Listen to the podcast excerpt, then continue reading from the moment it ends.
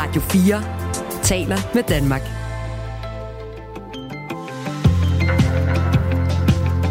Velkommen til Radio 4 morgen. Vi har flere gange her til morgen talt om den krise, der er i Nye Borgerlige, hvor både for eksempel øh, formanden for Ungdomspartiet og næstformanden øh, meldte sig ud i går, og Mikkel Bjørn, som ellers var set som sådan et lysende håb, også meldte sig ud af Nye Borgerlige i går. Men ikke desto mindre, så er der altså faktisk flere fra Nye Borgerlige, der rigtig gerne vil være næstformand. Øh, vi har øh, nu vi er oppe på tre kandidater, der gerne vil være næstformand i øh, Nye Borgerlige. Det er jo forventeligt, at det bliver Lars Bøge Mathisen, der bliver formand. Og om en 5-7-8 minutter, der kan I høre Henriette Erkemann, som er byrådsmedlem i Kalundborg Kommune, og hun har altså meldt sit kandidatur, og vi spørger selvfølgelig Henriette Erkemann, hvad hun kan byde med, og hvad hun tænker om den uro, der er i partiet lige nu. Det er som sagt lige om 5-7-8 minutter. Og så følger vi op med en politisk analyse fra øh, vores redaktør Thomas Larsen efterfølgende, fordi spørgsmålet er jo også, er det her en øh, krise? Er det et parti, der sådan er ved at finde sine ben efter nogle ændringer? Hvor kan vi ligesom placere det hen? Og det øh, kan Thomas Larsen hjælpe os med. Ja, jeg, vi kommer også til at spørge ham selvfølgelig om, at altså, Blå Blok har det svært for tiden øh, efter øh, regeringen, øh, den nye regering, som jo har Venstre med sig. Altså, hvad kommer det til at betyde for hele blokken, hvis der er uro, eller når der nu er uro i Nye Borgerlige? Det spørger vi Thomas Larsen om, vores politiske redaktør. Det er Michael Robach og Anne Philipsen, Henrik Møring på nyhederne her til morgen. Tak fordi du har tændt for Radio 4. Du lytter til Radio 4 morgen. Selvom det i dag er lovligt at være rugemor i Danmark, så bør det fremover være lettere og mere trygt at skabe børn ved hjælp af rugemødre. Det mener Etisk Råd, som har fremlagt forslaget for Folketingets Sundhedsudvalg. I dag er det sådan, at det er ulovligt at få hjælp til insemination for rugemødre, men det vil Etisk Råd altså gerne ændre, så det også bliver muligt for rugemødre at få fertilitetsbehandling og hjælp på de danske hospitaler. Leif Vestergaard er formand i Etisk Råd. Godmorgen. Godmorgen. Hvorfor skal der være adgang øh, for, øh, til facilitetsbehandling for rugemødre? Ja, det er nok lidt vigtigt lige at præcisere, at det vi anbefaler, det er det, der hedder altruistisk øh, øh, rugemøder. Altså, det er der, hvor der er en kvinde, øh, der, der, der siger, jeg vil gerne hjælpe. Det kunne for eksempel være en søster eller en bror, øh, som er i et parforhold, øh, som, øh, som, hvor, som er barnløst og som brændende ønsker sig øh, det barn, og så siger, jeg vil gerne hjælpe jer. Jeg vil gerne føde et barn til jer. Øh, jeg vil gøre det, fordi jeg holder af jer, og fordi jeg gerne vil hjælpe jer i den situation, jeg er i. Og, og, så, og så melder sig. Det er altså ikke det, er ikke det man øh, taler om, der hedder kommersielt rumorskab.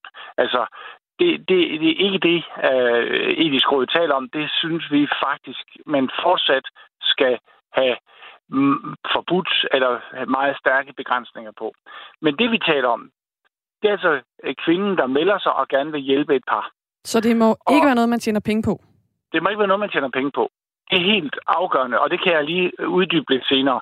Men der siger et flertal i etisk råd, hvis, hvis, hvis den kvinde nu gerne vil hjælpe et andet par, hvorfor er det så, at det danske sundhedsvæsen ikke kan hjælpe med at lægge et befrugtet æg op i den kvindes øh, livmor? Øh, hvorfor er det, at øh, de skal rejse til USA eller Spanien eller et eller andet andet sted? Øh, det kunne lige så godt øh, og måske mere sikkert faktisk foregå øh, i, i, i Danmark. Og det, det peger vi på, at, det, det, at det, det bør man åbne op for. Problemet er også så, at når vi så peger på det, så åbner det så en hel masse spørgsmål ja, i forhold til rumorens rettigheder, øh, i forhold til øh, forældreskab, i forhold til, øh, er, det, er det alle situationer med barnløshed, man skal hjælpe osv. osv. Jeg sætter lige lidt fakta på, inden vi går videre her. En øh, rumor eller en graviditetsvært, som man også kalder det, det er en kvinde, der bliver gravid og føder et barn til andre oftest med øh, æg fra en anden kvinde, så hun ikke er biologisk beslægtet med barnet, men ligesom bare bærer det og gennemfører graviditeten. I få tilfælde så er det rumorens eget æg, der bliver befrugtet. Sæden kommer så fra den mand, der skal være far til barnet, eller fra en kendt eller anonym donor. Rumoderskab er også det, der bliver kaldt for surrogati, og øhm, en kommersiel rumor får så en økonomisk kompensation fra øh, parret for sin hjælp, og det er det, der ikke er lovligt i Danmark. Øhm, desuden så mener etisk råd også, at det skal være lovligt at formidle kontakt mellem forældre og rugemødre, og så skal rugemøderne også betales en kompensation af staten.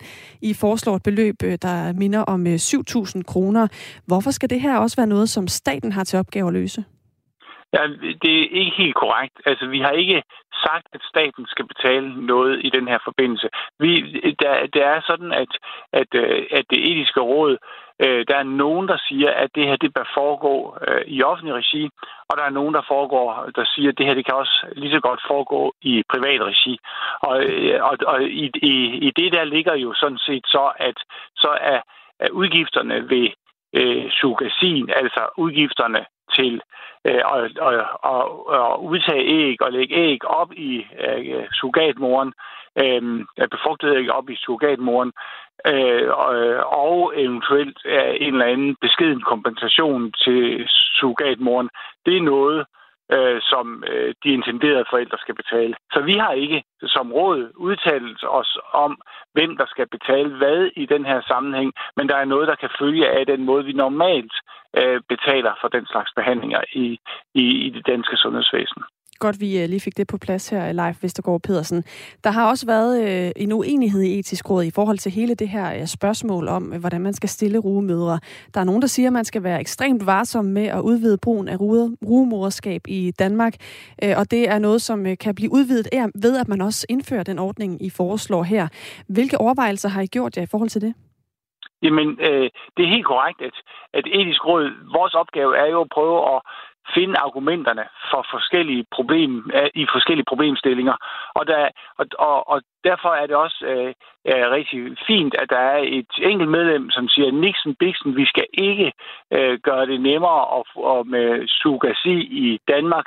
Øh, øh, det er, vi starter en glidebane, øh, er det pågældende medlem bekymret for, og vi er nødt til at acceptere, at det med, at man er barnløs, det er en del af livets vilkår. Det er der nogen, der er. Ligesom der er nogen, der bliver ramt af sygdom, ligesom der er nogen, øh, der er heldige, og nogen, der er mindre heldige i livet.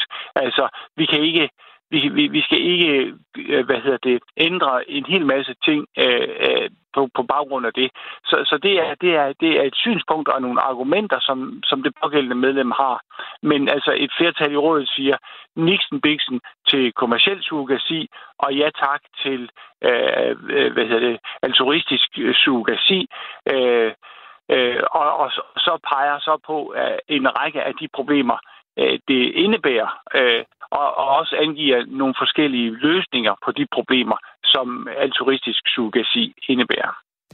Nu øh, nævnte du øh, også her fra start, at den store skældne netop er her mellem, øh, groft sagt, om man modtager penge som rumor for at øh, gøre den her øh, tjeneste eller ej.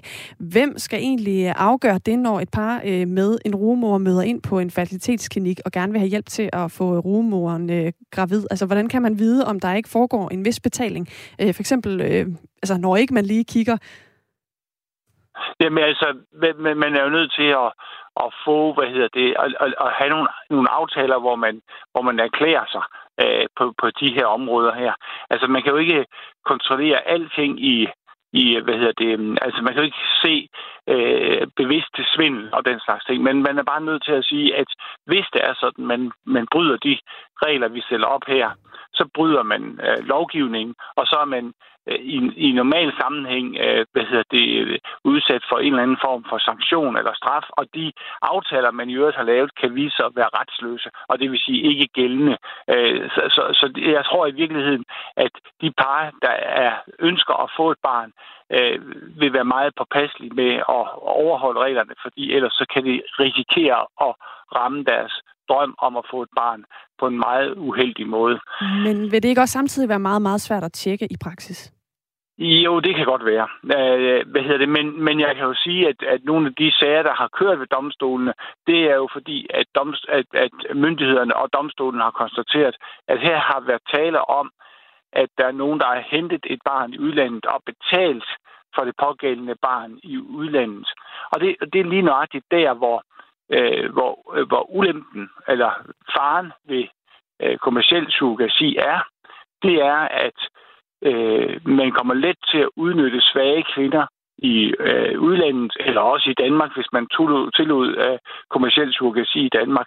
Det er det ene problem. Og det andet problem, som øh, synes jeg er meget alvorligt, det er også, at, at øh, Børnerådet og øh, FN's børnekonvention peger på, at kommersiel surrogasi er på mange måder at ligestille med handel med børn.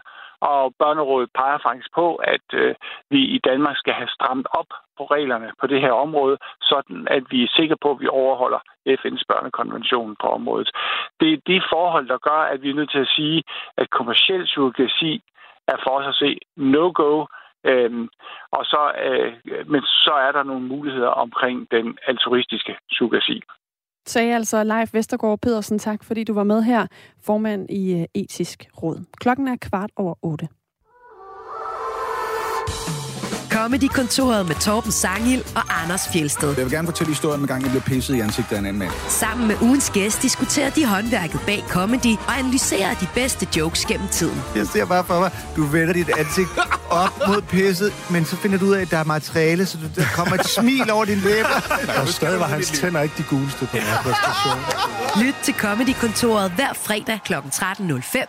Radio 4 taler med Danmark. Selvom den ene efter den anden i de her dage forlader nye borgerlige, og flere mener, der er tale om et parti i krise, så er der altså flere, der vil være næstformand i partiet. Udover folketingsmedlem Kim Edberg Andersen og byrådsmedlem for Nye Borgerlige i Vejle Kommune og hovedbestyrelsesmedlem Rune Bønnelykke, så er der endnu en kandidat, der har meldt sig på banen, og det er dig, Henriette Erkemann. Hej, godmorgen. Hej, godmorgen. Du er byrådsmedlem for Nye Borgerlige i Kalundborg Kommune. Hvorfor skal du være, Ja. næst, hvorfor skal du være næstformand i Nye Borgerlige? Jamen, det synes jeg, jeg skal, fordi jeg har en masse godt at byde på, og jeg tænker, jeg vil være et godt supplement til Lars, at vi vil kunne spare rigtig godt sammen. Og, øh, og som jeg også har lagt vægt på, så øh, synes jeg, det er vigtigt, at man binder det, der sker på borgen sammen med det, der også sker ude lokalt, fordi der er rigtig mange gode kræfter, der arbejder ude i byråden og kommunalbestyrelsen, og det har vi også brug for øh, at få aktiveret til at få, få bredt vores politik ud og, øh, øh, over det danske land. Jeg er slet ikke i tvivl om, du har en hel masse godt at byde på, men det, du synes, der er din største kvalitet, det er så det her med, at du er en stemme ude fra, fra landet, om man så må sige. Nej, altså det, det vil ikke sige, det er min største kvalitet. Jeg har mange kvaliteter. Jeg har masser af års erfaring fra erhvervslivet, og øh, både i forhold til undervisning øh, og øh, masser af erfaring med mennesker. Jeg synes, jeg er god til at, at møde alle mennesker og, og binde folk sammen, og så brænder jeg også på politikken. Jeg sidder jo også og arbejder politisk øh, til hverdag, blandt andet som, øh, som formand for børn- og familieudvalget, så jeg har også en masse politisk at byde på. Og næstformand skal jo også være med til at sætte den politiske retning, øh, selvom det ikke er mig, der skal stå nede i, i Folketingssalen og debattere, øh, i nu i hvert fald. Nu siger du, du er god til at få folk til at øh, binde folk sammen, eller få folk til at arbejde sammen. Det kunne der godt be- blive behov for i de her dage. Ja, jeg, jeg vil så lige indskyde her nu, der har ordet, at jeg meldte faktisk mit kandidatur i sidste uge, inden at øh, jeg vidste, at der ville ride en lille storm på vej i går, så, så det var jeg faktisk ikke klar over, da jeg meldte mig. Men, øh, men jeg synes, at øh, der er brug for at binde folk sammen, som du siger, og jeg, øh, jeg har ikke dømt Nye Borgerlige ude, og det gjorde jeg heller ikke, da, da pressen gerne ville have det øh, i sidste uge. Jeg synes, at vi har klar berettigelse i det politiske landskab, og der er brug for vores politik, og jeg øh, ser også andre partier, der har været nede og fået dyk, og det får vi sikkert også i forhold til formandsskiftet, men jeg er 100% sikker på, at vi får rejst os i det næste valg og kommer styrket tilbage. Hvis ikke øh, jeg troede på sagen og projektet, så, så var jeg her ikke, og, og det gør jeg 110%. Du øh, kommer op imod øh, en, der sidder i hovedbestyrelsen, og du kommer også op imod øh, Kim Edberg øh, Andersen, som sidder i Folketinget. Øh, tror du ikke, det bliver en lille smule svært, fordi at partier har det jo tit med, at vi vælger en, der sidder i Folketinget, fordi så har man også den platform. Jeg ved, altså Rune sidder ikke i Folketinget. Det er jeg med på, men Kim Edberg Andersen gør dog. Ja, det gør han, men jeg, men jeg tænker, at der vil også være nogen, der kan se en fordel af, at, øh, at, øh, at det er en, der ikke sidder i Folketinget. Fordi man får en lidt anden sparring, og, og dem, der sidder i Folketinget, gør det jo fantastisk, men, men vi ved også alle sammen, hvilken arbejdsbyrde man har som lille parti, fordi man er, ja nu er vi så desværre kun fire mennesker til at dele alle de her ordførerskaber, så, så øh, der kommer flere ordførerskaber nu, hvor, øh, hvor vi har mistet Mikkel. Så, så med den arbejdsbyrde, de har, så, så tænker jeg, at det er svært at få, at få flere timer ind i døgnet, Og derfor tænker jeg, at det vil være et ekstra ressource, at jeg også har mulighed for at komme rundt i Danmark og, øh, og være ude i lokalforeninger, samtidig med at jeg kan binde en sløjf på det, der sker inde på Christiansborg. Så jeg ser det, jeg ser det som styrke, og, øh, og det skal jeg jo også, kan man sige. Hvilken retning tænker du, partiet skal gå, hvis du skal være næstformand? Fordi vi har talt med flere her til morgen, og det er jo også det, det handler om. Det handler jo også om politik, at nogen tænker, gud, bliver det sådan lidt protestparti med Lars Bøje øh, Mathisen som formand, øh, øh, i modsætning til, at det, da det var Pernille Vermund, der var formand. Altså tager partiet en anden retning. Hvilken retning vil du gerne tage Nye Borgerlige i? Jamen, jeg synes, at som jeg også har udtalt tidligere, vi skal selvfølgelig bygge videre på den platform, som Peter og Pernille har skabt sammen. Og, og man kan sige, at selvfølgelig har vi jo det liberale aspekt. Jeg er ked af, at vi kalder os protestparti, for jeg synes faktisk, at vi har en rigtig god politik. Øhm, og en rigtig solid politik, en god værdipolitik og økonomisk politik. Men det er klart, at vi skal selvfølgelig holde fast i de værdier, som de Borgerlige også er. Øh, også det nationalkonservative. Vi er jo, vi er jo også et EU-kritisk parti. Vi er et parti, der gerne vil værne om, om Danmark som nationalstat, og det skal vi holde fast i. Og jeg tror sagtens, at, at vi, kan, vi kan holde fast i de værdier, samtidig med, at vi også har en liberal tankegang, for det synes jeg også er vigtigt at have. Og det er jo også borgerligt at være liberal, kan man sige. Så, så jeg, jeg tror på, at vi godt kan fundere os og, øh, og komme styrket tilbage. Næstformanden i øh, Nye Borgerliges øh, øh ungdomsorganisation sagde, hvad øh, ud, øh, skrev i går på Facebook, at han synes, Lars Bøje øh, havde øh, noget, han kaldte isme, altså fordi han har været meget kritisk over for håndteringen af corona. Hvad tænker du om det? Jamen, jeg synes, at det er sundt at være kritisk. Øhm, og jeg synes egentlig, at, at, at Lars har jo hele tiden forholdt sig til, til, til fakta, og, og øhm, det er jo gerne sådan, at hvis man, hvis man taler lidt imod flertal, så kan man komme i stormvær. Og, øh, og man kan sige, at jeg synes, det er sundt at forholde sig til kritikken, og mange af de ting, han egentlig har været ude med, har jo vist sig at egentlig have sin berettigelse. Øhm, vi skal finde vores linje i det, og, og, og Lars har sin metode, og han har øh, et bredt følgeskar, han er folkelig, og han er, han er populær, jeg, og jeg, jeg bakker ham 100% op som forgang, men jeg tror, vi vil kunne supplere hinanden øh, rigtig godt, fordi vi også er forskellige på mange punkter. Lad os lige tage en tur ned af tidslinjen for jeres øh, parti. En uge efter valget, der forlod Mette Thiesen nye borgerlige 10. januar meldte Pernille, formand, øh, Pernille Vermund, at hun ikke ville være formand, og hun ville øh, stoppe. Og i går der forlod øh, folketingsmedlem Mikkel Bjørn partiet og meldte sig ind i Dansk Folkeparti. Og som sagt så har formanden og næstformanden i jeres ungdomsafdeling også meldt sig ud. Både Mikkel Bjørn og den nu tidligere formand for Ungdomspartiet, Malte Larsen, meldte sig blandt andet ud, fordi de ikke kan lide udsigterne til, at Lars Bøge Mathisen bliver ny formand, og han er blevet an, blandt andet blevet kaldt en solorytter. Lad os lige prøve at høre, hvad Mikkel Bjørn sagde tidligere. Det er svært at samle grundlæggende øh, meget forskellige folk med forskellige politiske holdninger, værdier og synspunkter under en fælles fane, øh, og, og, og opildne til en form for kampgejst og hold, hold spirit, hvis ikke at, at man er en samlende figur øh, med ydmyghed og evne til at lytte til andre synspunkter end ens egne.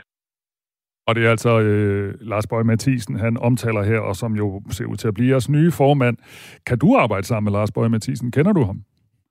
Øh, jeg kender ham, øh, jeg kender ham øh, så nogenlunde, kan man sige. Det tror jeg sagtens, jeg kan, fordi jeg tror, jeg kan altså, måske trække, trække lidt i en anden retning, og hvis du kunne supplere ham godt, og jeg synes, at jeg synes ikke, man skal dømme folk ud, før de har, øh, har, har fået en chance for at bevise, hvad de kan og ikke kan. Jeg synes, øh, det er ærgerligt, at man ikke lige giver det en chance. Fordi at, det er klart, at, at Lars skal også finde sin rolle som leder nu. Det, øh, det, det skal han, når Pernille ikke er, og Pernille vil være her noget tid i, i nu, kan man sige.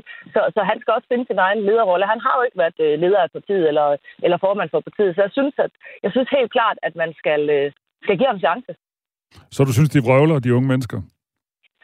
Jeg, jeg, jeg, vil, jeg vil ikke sige, at de brøvler, fordi det kan jeg jo ikke. Jeg kan ikke være bekendt at sige, de brøvler. De, de har øh, måske en anden ideologisk holdning, og, og hvordan det kender sig. Som sagt, så har jeg jo ikke været med i Folketingsgruppen og ved, hvordan samspillet og samarbejdet har været, men jeg går ind i det positivt, og det jeg kender til Lars, øh, så er jeg sikker på, at jeg godt kan arbejde sammen med ham. Jeg er, som sagt, har mange års erfaring også med ledelse og med medarbejdere, så jeg synes, jeg sådan, kan arbejde sammen med rigtig, rigtig mange forskellige typer, og kan, kan, kan også påvirke i en god retning, vil jeg, vil jeg sige. Så jeg er overhovedet ikke... Øh, jeg er ikke skræmt, jeg er meget fortrøstningsfuld. Man kan i hvert fald sige, at du jo kæmper godt for din sag, det må jeg sige. Øh, her, her til morgen, øh, der, tidligere på morgen, der talte jeg også øh, med Rune Bønnelykke, som altså sidder i hovedbestyrelsen, og vi diskuterede lidt, om der er krise eller ej. Hvad mener ja. du? Er der krise i partiet lige nu? Jeg ved ikke, hvad jeg kalde det en krise, men, men, men både rokker der lidt, og, og det er jo klart, at i kølvandet, at, at vi står for et formandskift, og der så sker det, der, der sker i går, hvor, et folketingsmedlem forlader partiet, og, øh, og toppen af, af ungdomspartiet Borgerlige også vælger at forlade det, så er det klart, at det giver jo, øh, det giver jo noget uro øh, på, på bagspringen, kan man sige. Men, men jeg ved ikke, om jeg vil bruge ordet krise. Jeg, jeg, jeg tænker, i stedet for at kun at fokusere på det negative, tænker jeg også, jamen, det kan være, det kan være en ny start, og, øh, og man måske kan, kan komme et bedre sted hen. Vi har jo set andre partier, der har været, øh, der har været om du så vil kalde det krise, som har rejst og kommet meget, meget styrket tilbage. Det kan vi jo både se fra, fra, ja, fra blandt Liberale Alliance. Ikke? Så jeg, øh, nej, jeg, jeg bestemmer bestemt ikke ud. Jeg tror 110 på, på sagen og projektet endnu. Nu skal vi ikke diskutere det ord i lang tid, men, men det, er vel, det er vel en krise, når to ud af, af, af seks folketingsmedlemmer melder sig ud, og hele toppen i ungdomsorganisationen heller ikke gider at være med længere.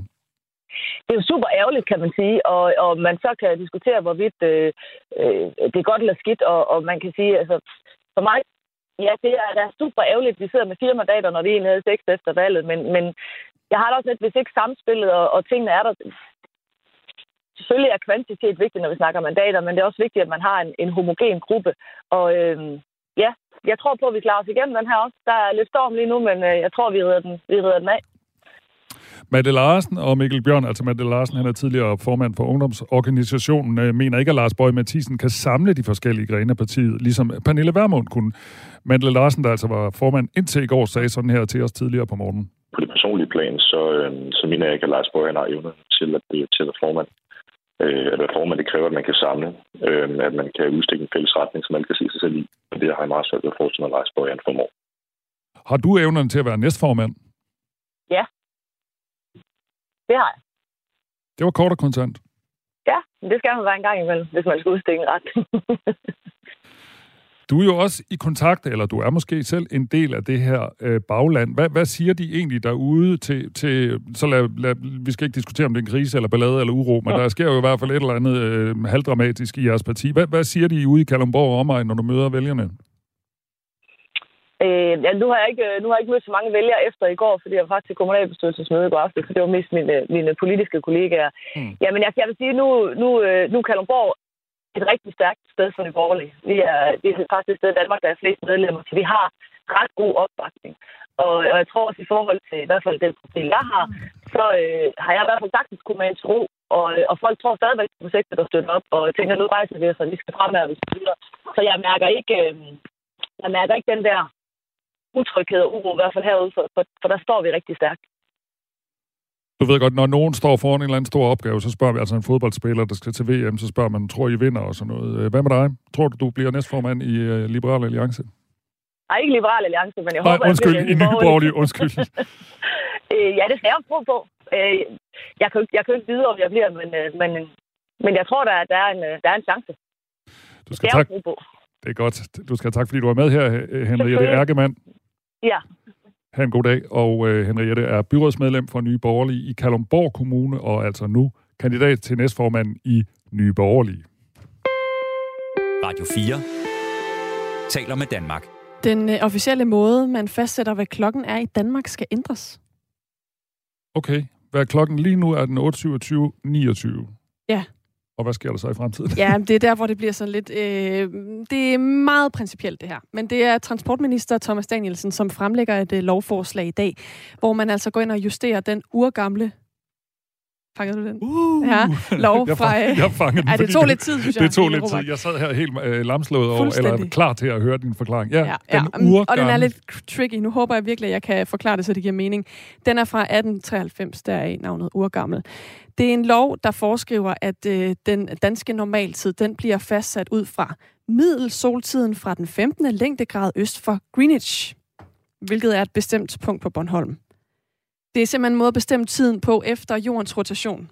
Jamen, det er helt gak, det her. Ja, jamen, du har allerede tabt mig. Ja, jeg, burde have, jeg, jeg er godt nok matematisk student, men jeg burde have været sproglig. Nå, fortæl Man har bestemt mere. tiden efter jordens rotation, men det har ikke rigtig virket siden 70'erne, og derfor så har man egentlig gjort noget andet i mange år. Men den officielle lov den siger ligesom, det er stadigvæk den her måde, vi gør det på, med det her længdegrad og halløj. Øhm, Danmark følger det, som man kalder den koordinerede universaltid, UTC. Det ser man også nogle gange, hvis man øh, skal vælge ur på sin telefon eller sådan noget. Øh, ligesom de fleste andre lande gør. Og det er altså bare det, man så nu går ind og siger, vi gør det allerede, lad os lige slå det fast ved lov også.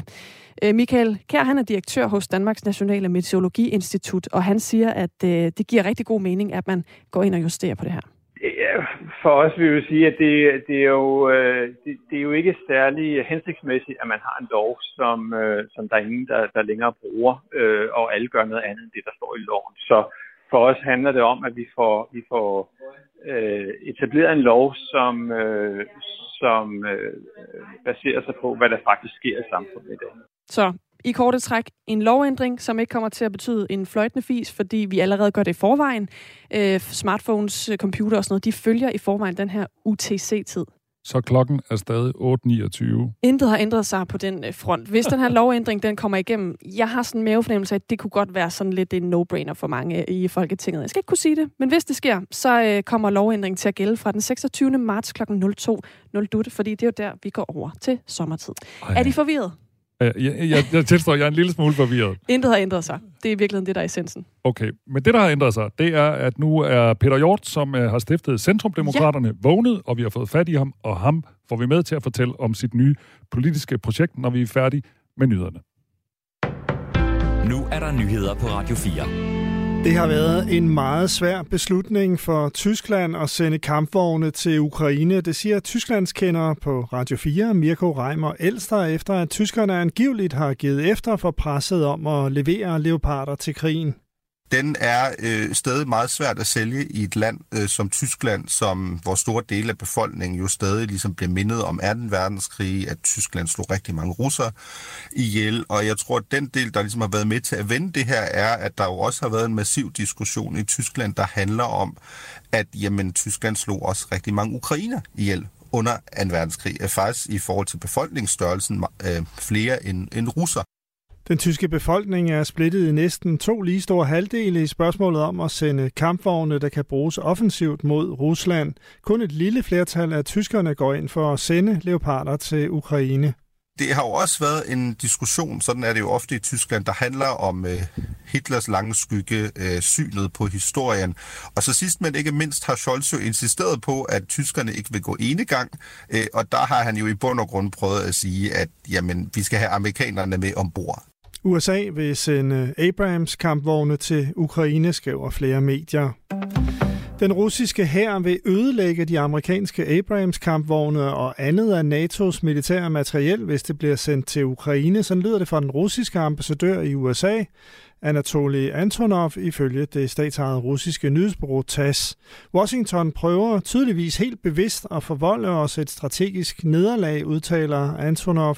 Et stigende antal af embedsmænd og eksperter i USA indrømmer, det handler om en amerikansk stedfortræderkrig med vores land, siger han. Antonov beskriver den eventuelle leverance som endnu en tydelig provokation mod Rusland. Nye borgerlige er ikke i krise, det siger byrådsmedlem i Vejle for partiet Rune Bønnelykke til Radio 4, efter at flere toneangivende politikere fra Nye Borgerlige meldte sig ud i går. Jeg synes ikke, øh, at der er krise.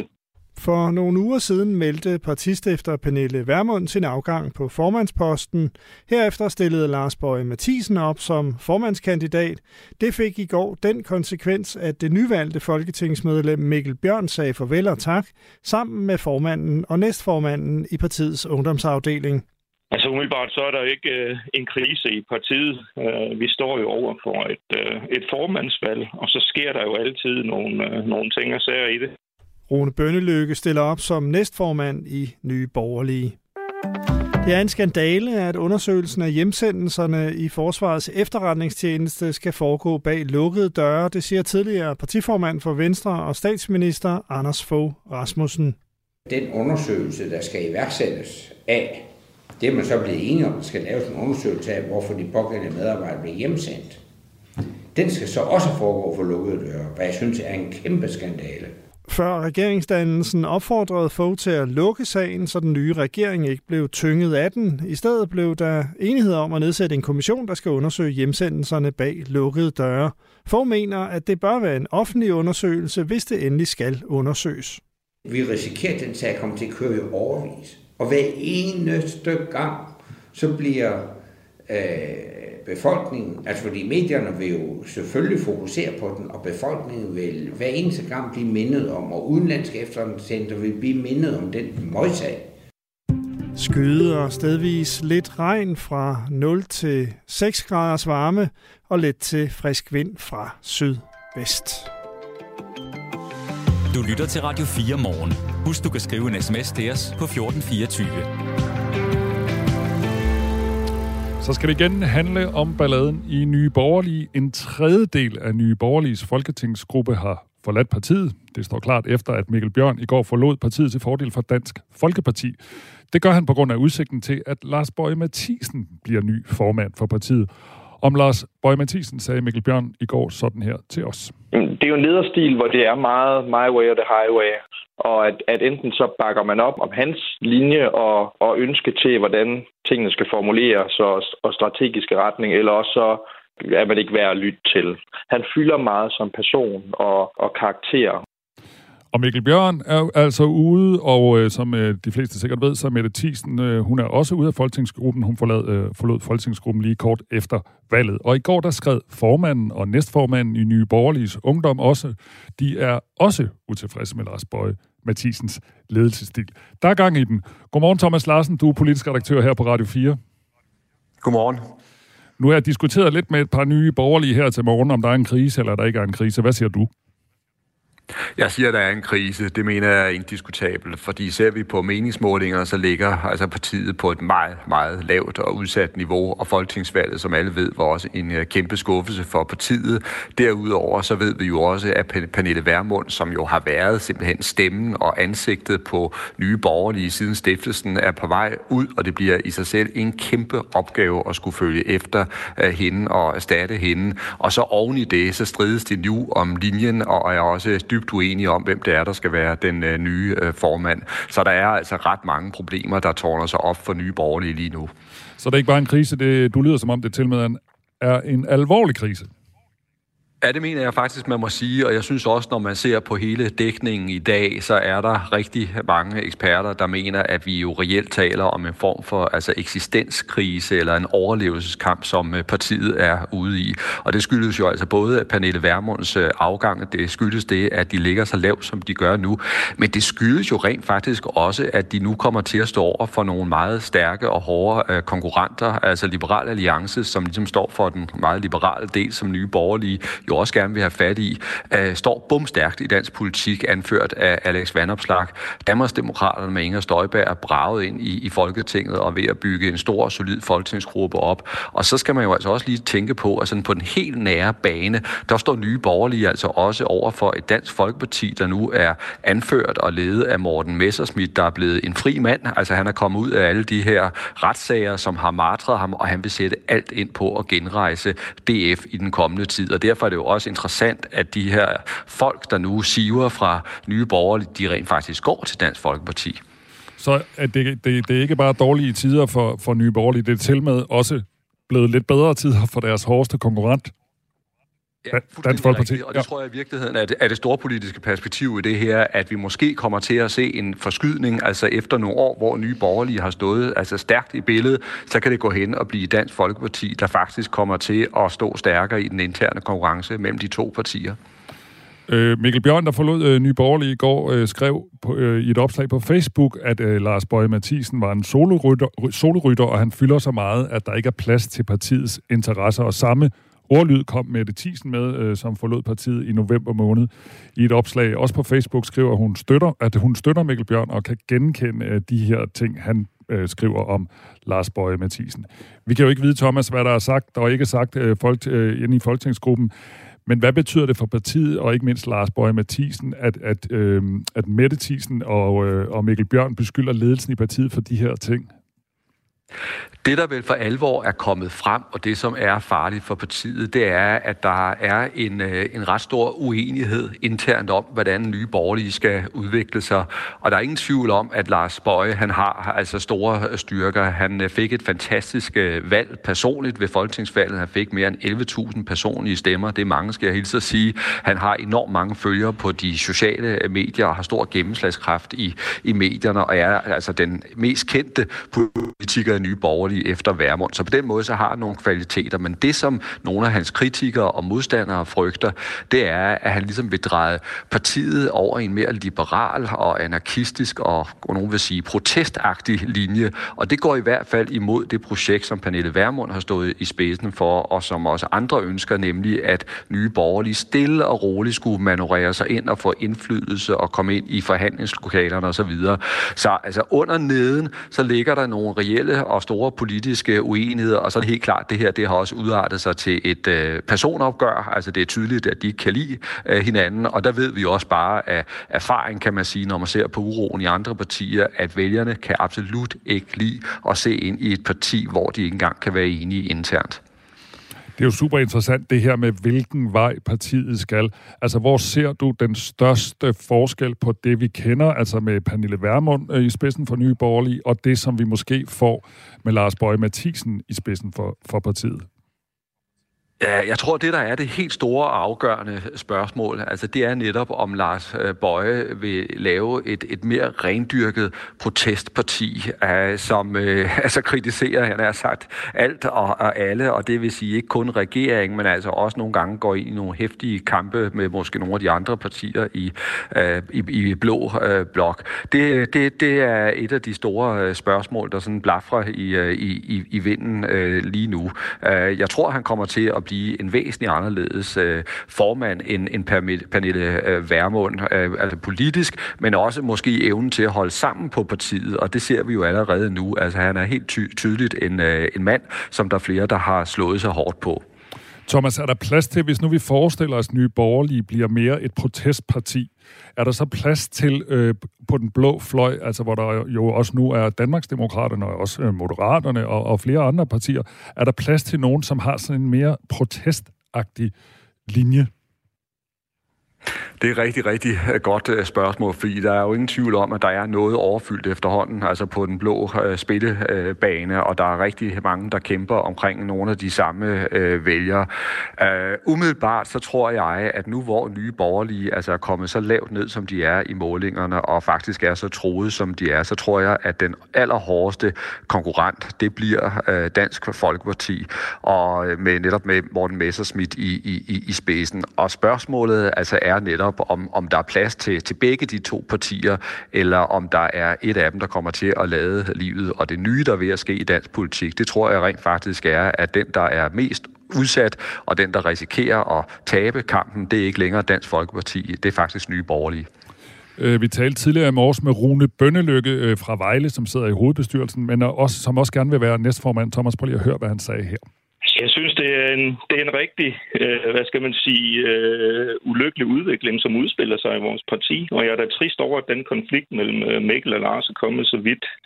Fordi de har jo rigtig mange følelser i spil, altså både for, for de politiske involverede, så heller ikke, øh, ikke mindst for, for de medlemmer, der er der. Fordi man dedikerer jo sit liv til, til den her sag. Thomas, vi ved jo øh, sådan øh, historisk set, at vælgerne er ikke ret begejstrede for partier, hvor der er ballade. Hvilken opgave står Lars Bøge Mathisen foran, når han nu bliver formand forventeligt?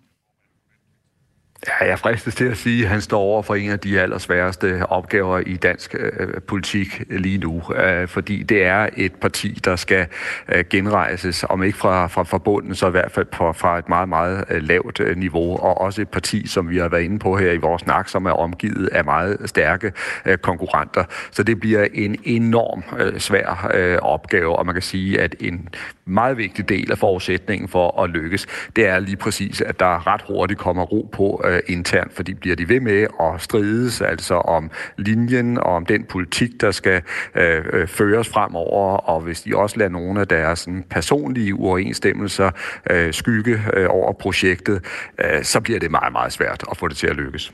Jeg taler med Thomas Larsen, der er vores politiske redaktør her på Radio 4. Thomas, jeg har lige et enkelt spørgsmål tilbage. Vi har snakket rigtig meget om situationen i Blå Blok, fordi der har jo været uro efter valget, hvor Venstre har valgt at gå ind i en midterregering. Hvis vi nu kigger på hele blokken, hvad betyder den her ballade i nye borgerlige så for Blå Blok? Ja, det betyder jo stadigvæk, at det kan godt være, at regeringen er ude i massive problemer på grund af stor bededag, og det er den, skal jeg hilse at sige. Det er en kæmpe krise, som regeringen er kørt direkte ind i, men regeringen har jo stadigvæk den overhånd, at øh, Blå Blok er meget fragmenteret, øh, meget sammensat øh, og er meget langt fra at være et, skal man sige, sammenspillet hold. Og der gør det jo ikke bedre for Blå Blok, at der nu også er udbrudt den her krise og interne krig i, i, i nye borgerlige. Der er lidt at arbejde med. Det er altid en fornøjelse at have dig med, Thomas Larsen, til at gøre os klogere på dansk politik. Tak skal du have. Klokken er øh, 8.43. Radio 4 taler med Danmark. Den tyskproducerede kampvogn Leopard 2 har været omdrejningspunkt i en problematisk sag for den tyske forbundskansler Olaf Scholz. Men det var også en sag, der fik en form for afslutning i aftes, hvor øh, nyhedsbyråerne DPA og Reuters kunne fortælle, at kampvogne nu kan leveres til Ukraine. Det øh, skete ikke længe efter, at NATO's generalsekretær Jens Stoltenberg og den tyske forsvarsminister Boris Pistorius fortalte på et pressemøde, at Tyskland fortsat ikke havde taget stilling til leveringen af de her kampvogne. Mirko Reimer Elster er vært på vores Tysklands magasin Genau, og han fortæller, at forbundskansler Scholz med den her beslutning nu har fået lettet det pres, der var på ham det pres, som Olaf Scholz har været under, er jo et pres, han har pålagt sig selv. Altså både ved, at han jo for godt og vel et år siden, få dage efter Ruslands angreb på Ukraine, holdt en meget omtalt øh, tale i forbundsdagen, hvor han talte om en Zeitenwende, altså en form for paradigmeskifte i tysk udenrigs- og især sikkerhedspolitik. Øh, han annoncerede, at man øh, skulle lægge 100 milliarder euro, altså cirka 745 milliarder kroner ekstra i det tyske forsvar, og Tyskland skulle ligesom påtage sig en, en militær og sikkerhedspolitisk føringsrolle i Europa. Så Scholz har jo været med til at vække nogle ganske, ganske store forventninger, øh, især i omverdenen, til Tysklands formåen i forhold til at hjælpe Ukraine. Og så øh, har der været rigtig meget nølen øh, fra tysk side, i for, især i forhold til de her Leopard 2 kampvogne, både i forhold til om andre lande, der har tysk producerede kampvogne, må levere dem, i forhold til om tyskerne vil levere dem, og så havde jeg personligt først troet, at man i sidste uge under øh, Ramstein-topmødet, øh, hvor vi jo havde en masse lande, der gerne vil støtte Ukraine, der mødtes, at man måske der havde givet den nye forsvarsminister Boris Pistorius en god start ved at sige, at nu kom de her kampvogne. Altså, det gjorde man ikke. Nu kommer de sådan ud af ingenting. Tyskland modtog i går en officiel anmodning fra Polen om, at man må, om man må få lov at sende de her kampvogne til Ukraine. Det er nemlig sådan, at det kræver en tysk godkendelse fra Polen og andre lande, hvis de skal have lov til at sende de her tyskproducerede kampvogne til Ukraine. Så skal Tyskland altså give grønt lys.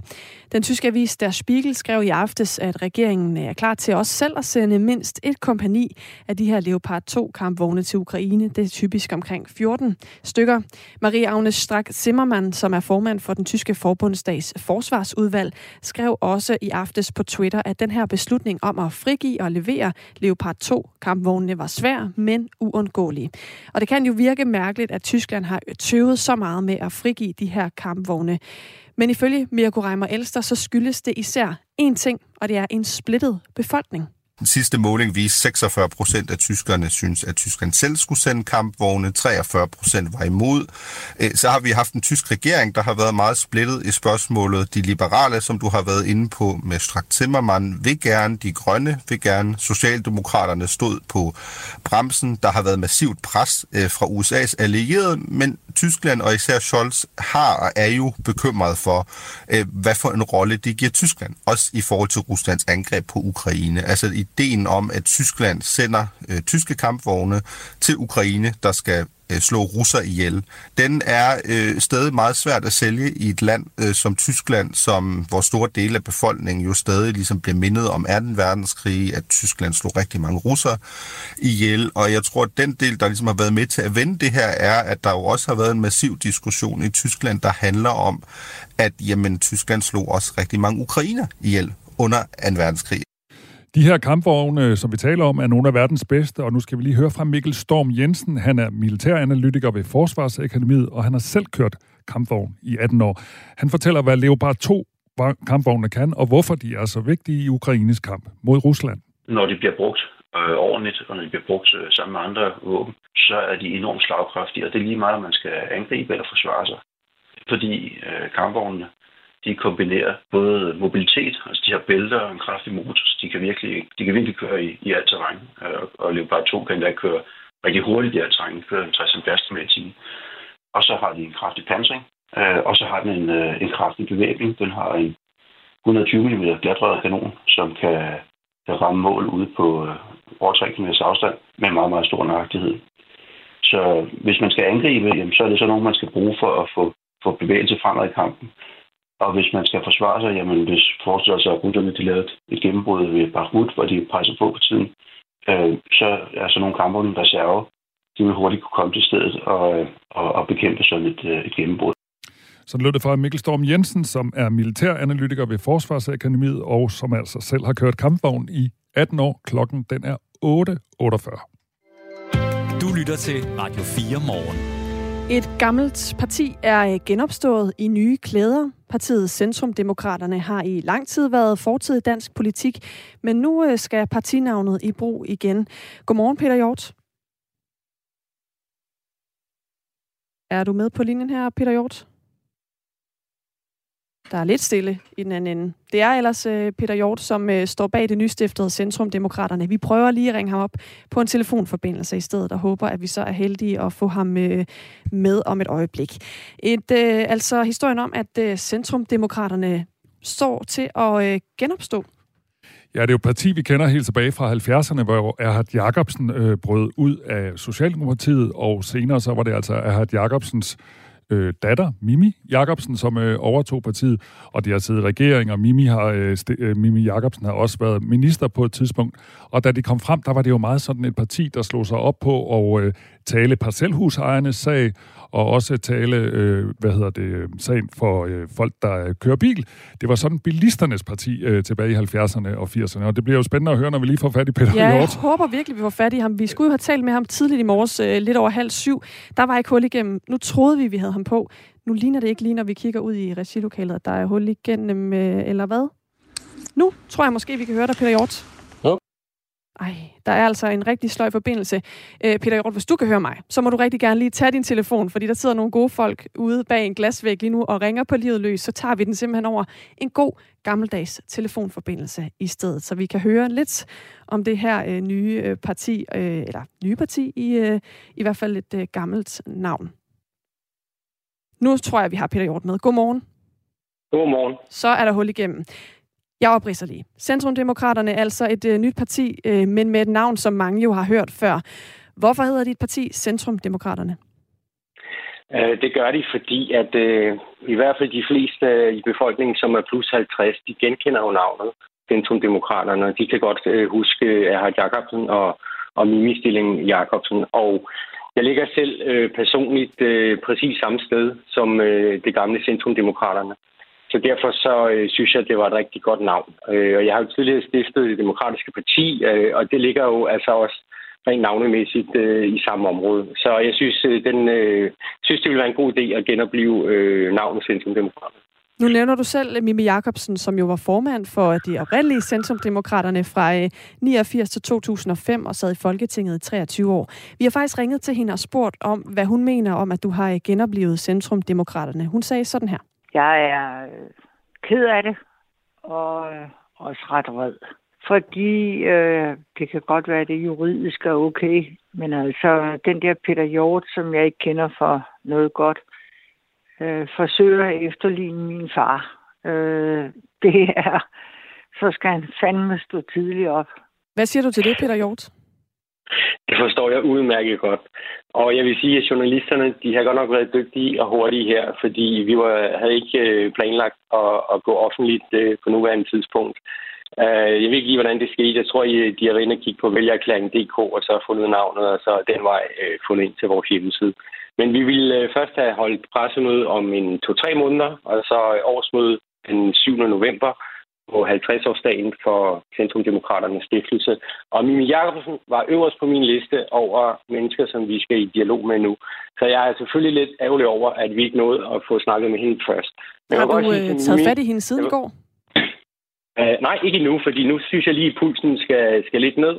Uh, så jeg tror, jeg venter her til weekenden. Men uh, jeg vil godt sige til Mimi, at jeg tror, at uh, når vi sætter os ned, uh, hvis hun altså vil, og, og snakke om det her, så tror jeg, hun, øh, hun får det lidt bedre med det hele.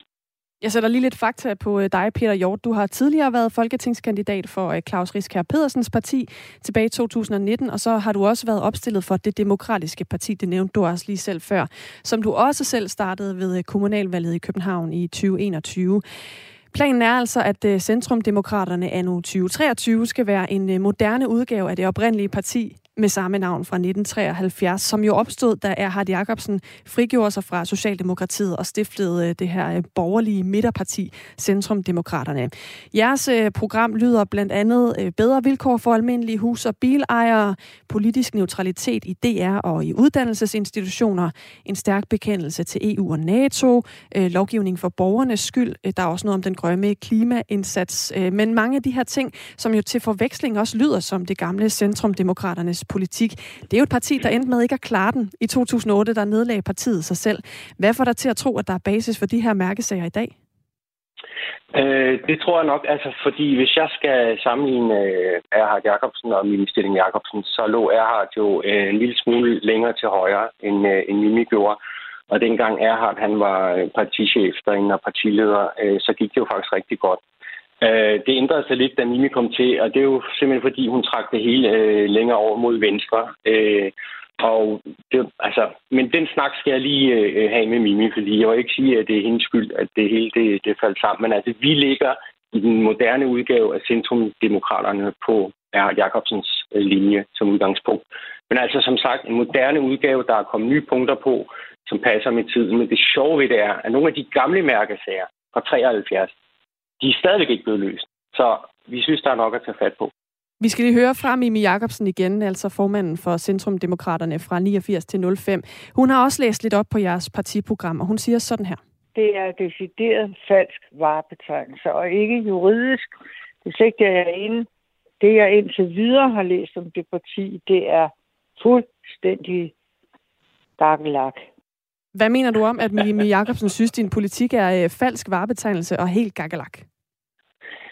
Jamen, øh, det må Mimi jo selv stå på mål for. Altså Men... vores, øh, ja, altså det, det, det er jo, øh, jeg kan godt forstå, at Mimi Jacobsen måske synes, at det, det er hendes øh, parti, og det har været hendes parti, og så er der ikke nogen, der skal komme og, og tage det og efterligne Erhard Jacobsen. Det er heller ikke det, vi prøver på. Men det er jo alligevel, øh, ja, det er jo lidt det samme snit, I lægger. Det, er jo, det lægger du heller ikke selv skjul på, Peter Hjort, så det er vel i bund og grund en slags efterligning af partiet? Øh, som sagt, vi har nogle af de samme mærkesager, og vi ligger og det, det samme, samme navn. politisk. Og det samme navn også, ja. Er det, det ser jeg ikke noget galt i. Altså, vi, jeg behøver ikke min stilling Jacobsens øh, godkendelse for at, at køre videre med Centrumdemokraterne, vel? Altså, du havde jo alligevel øh, tænkt dig, sagde du før, at tage fat i hende. Så jeg skal bare lige forstå, øh, hvad er det så, du ville øh, forestille dig, at hun skulle have sagt, hvis du havde nået at tage fat i hende, inden historien her den var kommet ud i den brede offentlighed? Øh, jeg vil egentlig bare gerne have hendes kommentar til det, fordi hun trods alt har været partileder for Centrumdemokraterne øh, indtil 2005 eller 8, 5, tror jeg det var. Så derfor vil jeg gerne høre, hvad hun synes om det. Og det kan jo være, at hun havde nogle, øh, nogle gode råd også, fordi øh, vi vil også gerne have nogle øh, lidt mere erfarne folk med her, som, øh, som kan hjælpe os godt i gang. Øh, men altså, det er klart nu, hvor hun har fået den sådan serveret lige til morgenkaffen som en overraskelse, og hun er meget skeptisk, altså, så, må, så må vi jo tage den derfra. Øhm, som jeg sagde før, altså, vi kører også vi kører mere Erhard Jacobsens linje, end vi kører øh, Mimi Stilling Jacobsens linje. Du kan få et uh, godt råd, eller i hvert fald en besked med fra uh, Mimi Jacobsen. Det spurgte vi hende nemlig, om hun havde til dig, og den lyder sådan her. Jeg vil bare sige, drop det. Altså, du har intet med CD at gøre. Du forsøger at skabe dig et navn på baggrund af et parti, som havde en helt ærefuld liv, og det skal du ikke blande dig i. Find noget mm. andet. Det er meget kontant her fra øh, Mimi Jakobsen, Peter Hjorten. Når du nu ved, at det er sådan, øh, stillingen er hos hende, kommer du så til at føre det her projekt Centrumdemokraterne videre, på trods af, at hun faktisk mener, at du burde finde noget andet? Ja, selvfølgelig gør det. Som jeg sagde før, det er ikke Mimi Stilling Jakobsen, der skal godkende det her, fordi det er ikke hendes parti. Øh, det er vores parti, og jeg kan fortælle dig, at der er flere gamle CD-medlemmer, som har henvendt sig i går, og som synes, det ser meget spændende ud, og som vi skal i dialog med nu. Så altså, jeg havde selvfølgelig ønsket, at jeg havde fået snakket med hende øh, først, men altså, det gik lidt hurtigt der i går. Ikke? Tror, øh, så... tror du, det havde ændret noget egentlig? Ja, det tror jeg da, altså, fordi så kunne vi sidde ned og, og snakke om det, så ville hun også øh, vide, hvem jeg er og hvad jeg står for, så tror jeg nok, hun ville have reageret anderledes. Men som sagt, det er ikke min Stilling Jacobsens parti, det her. Det er vores parti. Øh, der er nye mennesker på, og øh, vi ligger bare på nogle af de samme mærkesager, som Centrumdemokraterne gjorde, og derfor mener jeg godt, at vi kan bruge navnet. Har du overvejet et andet navn til det her nye parti i lyset af, at det møder kritik fra nogen, eller fra en i hvert fald af frontfigurerne fra det oprindelige Centrumdemokraterne? Nej, det har jeg ikke. Tak fordi du vil være med her, Peter Hjort. Ja, selv tak. Stifter af Centrumdemokraterne anno 2023. Klokken er et minut i ni. Ja. Vi nærmer os uh, slutningen på tre timers uh, morgenradio. Det har været jo, uh, det har jo, vi har lavet rigtig meget politik. Uh, nu tog vi lige Centrumdemokraterne her, men uh, det har også handlet rigtig meget om uh, nye borgerlige, hvor der er jo en del uro efter flere forladt partiet, og det bliver jo ikke mindst spændende at se, hvad der sådan kommer til at ske i dag. Hvis der sker nye spændende ting, så lover jeg, at så har vi også noget om det i morgen. Der er jo øh, heller ingen grund til på nogen måde at lukke ned for radioen, selvom at, øh, klokken nærmer sig ni, fordi om lidt er der nyheder. Efter det så er der ring til Radio 4, og det handler i dag om øh, blandt andet sygedage. Altså, øh, når man øh, er syg, og øh, så måske alligevel lige kommer til at arbejde lidt hjemmefra, lige kommer til at tjekke lidt mails, måske i virkeligheden sætter sig med computeren i sofaen og dynen på. Spørgsmålet er, om det er i orden, at vi arbejder hjemme, selvom vi er syge, eller om det i virkeligheden er usolidarisk, også over for vores kolleger. Og hvem er det så, der har ansvaret for, at man ikke føler sig presset til at arbejde, når man er syg? Det er altså noget af det, du kan være med i debatten om med Ring til Radio 4, som sender 9.05 her til morgen. Og ligesom hvis du skal skrive til os, så er radio, øh, Ring til Radio 4, det er også 14.24. Nu klokken blevet 9.